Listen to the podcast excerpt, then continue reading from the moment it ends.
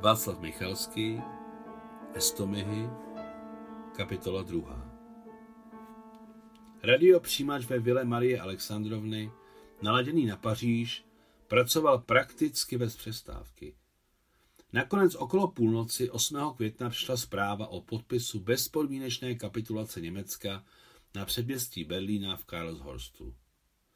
Akt platil od 8. května od 24.00 středoevropského času, tudíž od 2.00 9. května 1945 času moskevského. Poznámka pod čarou. Jen rozdíl časových pásem a nikoli vrtoch Rusů určil, že v Evropě a po ní i v celém ostatním světě se vítězství nad Německém slaví 8. ale v Rusku 9. května. Různé pasáže o ruském vrtochu se objevují v pracích západních vojenských historiků dodnes. Objevují se s jediným cílem, a to zmenšit roli SSSR ve vítězství nad Německem. Například v encyklopedii válek 20. století píše současný anglický historik Charles Messenger, že kapitulace Německa v podstatě proběhla 7. května ve francouzské Remeši a akt podepsali americký generál Smith a německý generál Jodl v přítomnosti ruských a německých důstojníků jako svědků. A dále zmíněný historik píše, západní spojenci chtěli oficiálně vyhlásit konec války v Evropě, leč Rusové trvali na tom, aby byla provedena ještě jedna ceremonie kapitulace, která proběhla 8. května v Berlíně. Věnujte pozornost spojení ještě jedna, to je zdablující předchozí, tu skutečnou. Akt o bezpodmínečné kapitulaci Německa v Karlshorstu podepsali ze strany SSSR maršál Žukov, z německé polní maršál Keitel, za Velkou Británii hlavní maršál letectva Tedr, za USA velitel strategických vzdušních sil generál Spatz, za Francii vrchní velitel francouzské armády generál de Lettre de Tassini. Mimochodem, když uviděl podpis posledního z nich, udivený Wilhelm Keitel, vykřikl, cože? My jsme tuhle válku prohráli ještě s francouzi? Při poslechu francouzské stanice se mimovolně rozplakala, ale když si vytřela hřbety dlaní slzy, radostně a nahlas řekla Funtíkovi. No což, Funio, budeme slavit. Pes rychle rozpoznával drobné změny v paniččině náladě. Miloval, když v jejím hlase zněly radostné tóny, když se na něj smála. Po pískávé vzrušení běžel Funtík ke krbu, jelikož přesně věděl, že když je panička veselá, zapálí krb jako nepopiratelné znamení oslavy. Zapálit krb? No tak jdeme na to. Jabloňové a šveskové větve byly, jako vždy, připraveny v krbu a velmi rychle se rozhořely. V obývacím pokoji to zavonilo příjemným kouřem. Jazyky, které olizovaly jabloňové a šveskové větve, radostně tančily a odrážely se na načervenalé žulové podlaze před krbem. Maria Alexandrovna přinesla z kuchyně láhev vína z provincie Medok a svůj pohár na vysoké stopce, které postavila na malachitovou desku na nízkém stolečku. Fuňo, otevřeme to. Vím, že to nemáš rád, ale hodí se to. Očpuntovala láhev a nalala si plný pohár. Potom došla k velkému stolu v hloubi obyvacího pokoje, na něm stálo trvale zapnuté rádio. Vypnula ho, poté zhasla vrchní osvětlení a nechala svítit jen matné nástropní světlo u schodů do prvního patra. Když se vrátila ke krbu, sedla si do měkkého koženého křesla a v přicházejícím tichu, které zvýrazňovalo praskání polen, řekla, obracejíc se na svého dávno známého spolubesedníka. No což, na vítězství, na stavnost. Zlehka se plným pohárem dotkla Funtíkova studeného nosu a smočila rty do trpkého vína. Poté, co pes přečkal slavnostní moment, se přece neudržel a kýchnul. Nemohl vystát vůni alkoholu. Fuňo, už ti to nebudu dělat, ale poprvé bylo potřeba si ťuknout, nelze si nepřipít na vítězství. Ve velkém bohatém kamenném domě na břehu středozemního moře seděla s psíkem na kolenou a téměř bezstarostně hleděla na hru všepožírajícího ohně v krbu. Fundík se ohřál a usnul. Ve spánku dokonce trochu chrápal. Podle psích měřítek ještě není starý, ale stárnoucí, pomyslela si panička, když psa něžně pohladila. Přesně jako já. Nebudeme-li považovat čtyřicítku za babský věk? Pamatovala si, jak silně prožívala svoji třicítku. Teď je čtyřicet, ale je vyrovnaná. Možná proto, že už nemá co ztratit. Když byl naživu Antoine, byl to jiný život. Ale jak se z nebe objevil, tak se v nebi rozplynul. Na Antoana myslela vždycky, dnem i nocí, spící i bdící. Krb dohoříval a poslední jazyky plamenů sem tam přebíhaly přes zuhelnatělé větve. Co, Fuňo, půjdem spát? Pes se zívl, protáhl se celým tělem a pak se skočil z marijních kolen a ťukal drápky po mramorové podlaze. Byl připravený vyprovodit nahoru ke dveřím ložnice, aby sám ulehl na osobní kobereček u Prahu. Brzy ráno přijel zelenou civilní dodávkou, ve které jsem do vily kdysi přivážel mladičkého kapitána britské rozvědky George Michaela Alexandra Wernera, doktor François. Za ním přišla nevelká karavana z pouště. To přijeli s gratulací Ulia se svým mužem Istou. Jak jsme v rádiu uslyšeli o vítězství, hned jsme se rozhodli, že před úsvitem vyrazíme k tobě. Říkala Ulia a líbala Mariu. Tolik jsem plakala. Náhle přišel pan Hačibek s ženami Chalídžou a Fátimou a syny Musou a Sulejmanem. Pubertáci studovali ve městě v uzavřeném penzionátě a přestože mluvili rusky, bylo to se sjevným francouzským akcentem. Telefonovali z kanceláře nového guvernéra, on sám vzal sluchátko a gratuloval Marie Alexandrovně k vítězství. Přijela tento telefonát s vděčností a klidem, ale pan Hadžibek s červená vzrušením a jeho malé černé oči se zablízkaly novou nadějí. Že by se jeho záležitosti zlepšily a on se zase postavil pořádně na nohy? Ale jestli se mu to povede, již nikdy nebude opovrhovat marijnými radami. Vzrušené reakci bankéře Hadžibeka rozuměla stejně dobře jako čtyřem základním operacím v aritmetice a také doktor Francoji překvapil. Jakmile se vyjasnilo, že bude mluvit sám guvernér, doktor na Mariu Dobrácky mrknul a ukázal jí palec žlutý od jodu. Když rozhovor skončil, François vítězně zatleskal a záhadně utrousil rusky. Je to v suchu. Co je s vámi, doktore? Zeptala se uštěpačně Marie Alexandrovna také rusky. Zastesklo se vám po pacientovi? Měla na mysli fakt, že François stejně jako za generála Charlesa byl osobním lékařem guvernéra. Já potom všechno říct? Nakloniv se k jejímu uchu, tiše pronesl ruský doktor François. Potom, potom, dodal s úsměvem z pikance, jehož dílo se podařilo. Dobrá, potom, tak potom, ozvala se Marie Alexandrovna. Dělo jí radost mluvit s doktorem rusky. A co se týče překvapení, které naznačoval doktor, to Mariu skoro nezajímalo. Chalídže řekla, že se půjde postrat o snídani. Hned za ní odešla Fátima se syny. Francie je teď znova veliká mocnost, záře vzrušení vykřekl pan Hadžibek. Je to chlapík ten de Gaulle. Ano, je to chlapík, podpořil rozvážně rozhovor Cerek Isa. Je to velký politik. Zvládl to udělat tak, že ho oddíly odporu jako první obsadili Paříž a tudíž si francouzi osvobodili Francii sami. A maršál Petain je uvězněn ale věřím, že ho brzy pustí. Musí, souhlasil doktor François. Že ho nehledali, sám přijela vzdal se. Navíc při jeho hodnosti a věku. Co si myslíte vy, Marie? Domnívám se, že to je záležitost francouzů. Zřejmě ho propustí. Nevidím jeho vinu, ale je to záležitost francouzů. Petain uchránil Francii před devastací a velkým krveprolitím. De Gaulle zachránil Francii od celosvětové ostudy a zvládli jí vrátit pozici velké mocnosti, přitom opět bez velkého krveprolití. Stařík Peten se spletl, Ale francouzi ho podporovali. A není na mě je soudit. Vždyť Petena zavřeli ještě Němci, fakticky už dávno nebyl u moci. Poznámka počarou.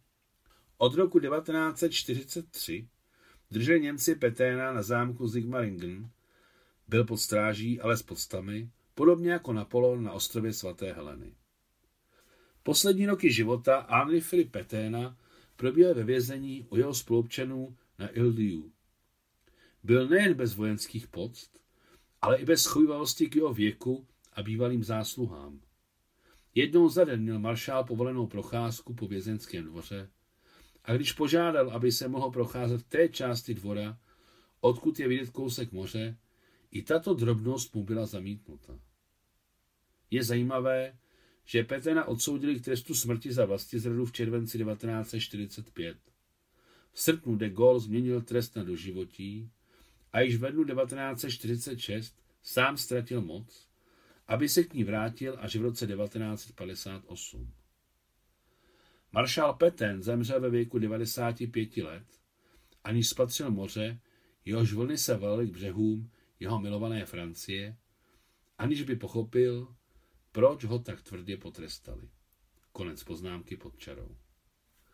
Pojďme slavit k nám do tábořiště. Překvapila sama sebe svým návrhem Ulia.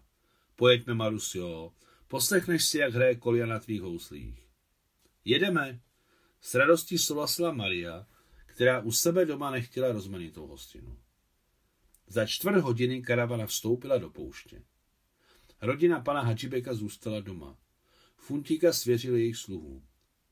Doktor François prohlásil, že se u guvernéra uvolnil na celý den a noc a rád pojede k Tuaregům.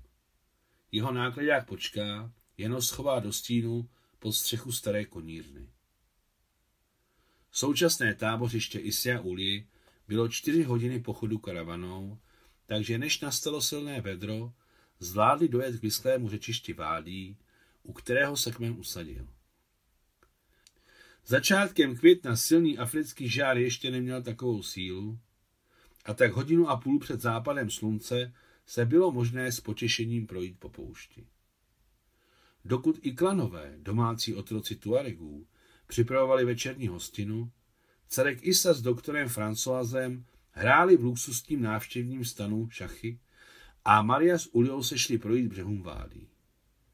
Chvíli kráčeli po nízkém levém břehu řeky a potom seskočili z půlmetrového převisu a šli kamenitým korytem. Tady se nohy netopily v písku a šlo se zlehka a příjemně. Pravý břeh vádí se zvedal vysoko, občas výše než je člověk. Místy se měnilo v hluboké výklenky, v nich se během krátkých, ale bouřlivých povodní rychlý proud stáčel do obrovských vírů, které nad sebou našlehávaly čepičky žlutavé pěny. Poslední dobou se mi začalo zdát o Andrejovi Sidorovičovi, řekla nahlas Ulia a večerní větří, který jim vál do tváře, odnesl jí mladý silný hlas kamenitým korytem zpátky k pramenům ještě nedávno živé řeky. Tvůj je Saul? zeptala se Maria, poslouchajíc mizící ozvěnu za jejich zády. Můj či asi? Zdá se mi, jak přeplouvá řeku pod mostem našeho otce Alexandra. Sama jsem to neviděla, ale muž báby Newsy často vyprávěl, jak to bylo. Oni si s mým Sidoričem vylili hlavu a dohadovali se, kdo to rychleji přeplave. Muž báby Newsy měl buď nahnáno, nebo se tak nalil vínem, že se nemohl zvednout a muž buď do vody a plaval a navíc křičel eskadrono zprava najížděj. S tím se jí potopil. To řval vždycky, když byl opilý. A když jsem ho na hrbu táhla po schody do čtvrtého patra, to taky eskadrono, zprava najížděj. Nejspíše o duši teskní, že k němu nikdo nechodí na hrob. Pamatuješ si na ten hřbitov Biankuru? Na svahu kříže byly namalované námořní modří. Samozřejmě pamatuji. Iza souhlasí, že pojedeme do Paříže, má tam nějaké záležitosti. Sidoriče navštívím a dej Bůh znovu ho pořmím. Koupím mu místo, jak se sluší a patří. Vždy z toho Biankuru hrozili, že hřbitov za pět let zavřou. No, za války na to neměli čas. Ale teď se život vrátí do starých kolejí a oni se na to vzpomenou. Jen tak se do starých kolejí nevrátí, řekla ho stejně Maria ale znovu pochovat je potřeba. Hej, taky bych jela do Paříže, dodala ožila. Je potřeba přidělat různé papíry, na všechno se kouknout, na pozůstalost Ponikol například. Má v Paříži u mostu Alexandra III. dvoupatrový dům s výtahem. Pamatuješ, jak jsme tě tam léčili? A tady mi je zlé, přiznávám se. Pojedeme?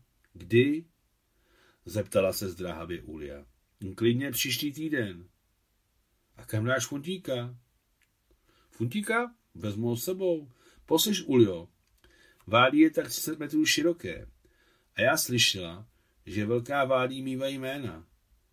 Nevíš, jak se tohle jmenuje? Jména jim dávají podle nějakých hrdinů, jako památku. Toto zatím nemá jméno, i když je velké a bouřlivé. Loni nám odneslo velboudě. Chceš navrhnout to našim? A oni říčku pojmenují Maria. Vždyť si podle nich svatá. Díky, zasmála se. Při falešné svatosti se stojí památníky za života. Nechceš? Tak se vrátíme domů. Za chvilku padne noc. Ulia lehce vyskočila na nízký levý břeh a podala Marie ruku. Hopla! Když adoptivní sestry ucítili vzájemné teplo podaných rukou, rozesmáli se a vydali se směrem k táboru. Jako vždy se na Sahaře rychle setmělo, jako by v divadle otevřeli oponu druhého dějství a na zadní části jeviště již nebyl den, ale noc se stříbrnými záblesky hvězd na černém pozadí. V tábořišti bylo všechno připraveno na slavnostní hostinu. Vonilo to smaženým, vařeným a v popelu pečeným masem. Vysoké plameny ohňů lehce hasily zářící hvězdy a mléčná dráha byla široká a světlá. Tuareští staříci a stařenky seděli odděleně, ale na stejně významných místech blízko dcerka Isy, cerevny Ulii, Marii a doktora Françoise, kteří, jako obzvláště významní hosté, seděli na lví kůži, kterou pro ně na zemi rozprostřel Isa osobně. Máliš kmene opodál utvořila smíšený kruh chlapců a dívek a ještě dále, za ohni, se rozmístili černí tuareští otroci, kteří se živili zbytky z panského stolu, ale přece nebyli opomenuti. Tam též byli spolu děti Tuaregů a Iklanů jako rovný s rovným. Celek Isa za poslední roky tak zestil v ramenou, že při svých dvou metrech vypadal jako pohádkový obr. Stejně jako všichni Tuaregové, i on měl obličej zakrytý lehkým modrým závojem. Zůstával jen průzor pro oči, jejíž drsný pohled se změkčoval, jen když viděl Uliu, která se stihla na večeři převléknout do parádního bílého chytonu, který byl v pase obepnut širokým rudým páskem se zlatým filigránem a ukazoval jí vypracované nohy nad koleny. Na celebně předloktí se na speciálním poutku blízká malý kinžál, symbol vyšší moci v kmeni. Isa řekl schromážděným, že národ Marie a Uliany, který žije daleko za mořem, porazil všechny své nepřátele a nyní mu náleží polovina světa. A sebral nepřátelům hodně bílých velbloudic? Zeptal se do slavnostního ticha nejstarší Tuareg. Ano, sebrali jsme jim mnoho bílých velbloudic, odpověděla mu tuarisky Maria. Stařík byl s odpovědí spokojen. Tím slavnostní část skončila. K masovým jídlům mladé otrokyně podávali, jako obyčejně během slavnostních hostin, hliněné čbánky s velbloudním mlékem, ředěným vodou a ochuceným voňavým medem z Agaru.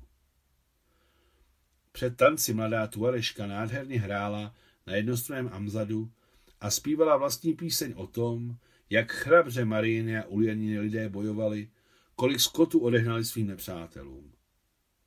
Poté došel do středu kruhu Tuarek Kolia s houslemi, které mu darovala Maria. Nad pohasínajícími ohni se vznesla nádherná melodia. Tuto čajkovského skladbu pro housle a fortepiano začal Tuarek Koliak hrát již v prvním ročníku Pskovské hudební školy a dařila se mu. Silná zpěvná melodie pod kopulí hvězdného nebe záblesky dohasínajícího ohně na lakovaném povrchu koncertních houslí, modrý závoj na tváři Tuarega Kolí, pro zrušených pohledů tuariských děvčat a žen, jako by hráče pozdvihávali nad říšnou zem.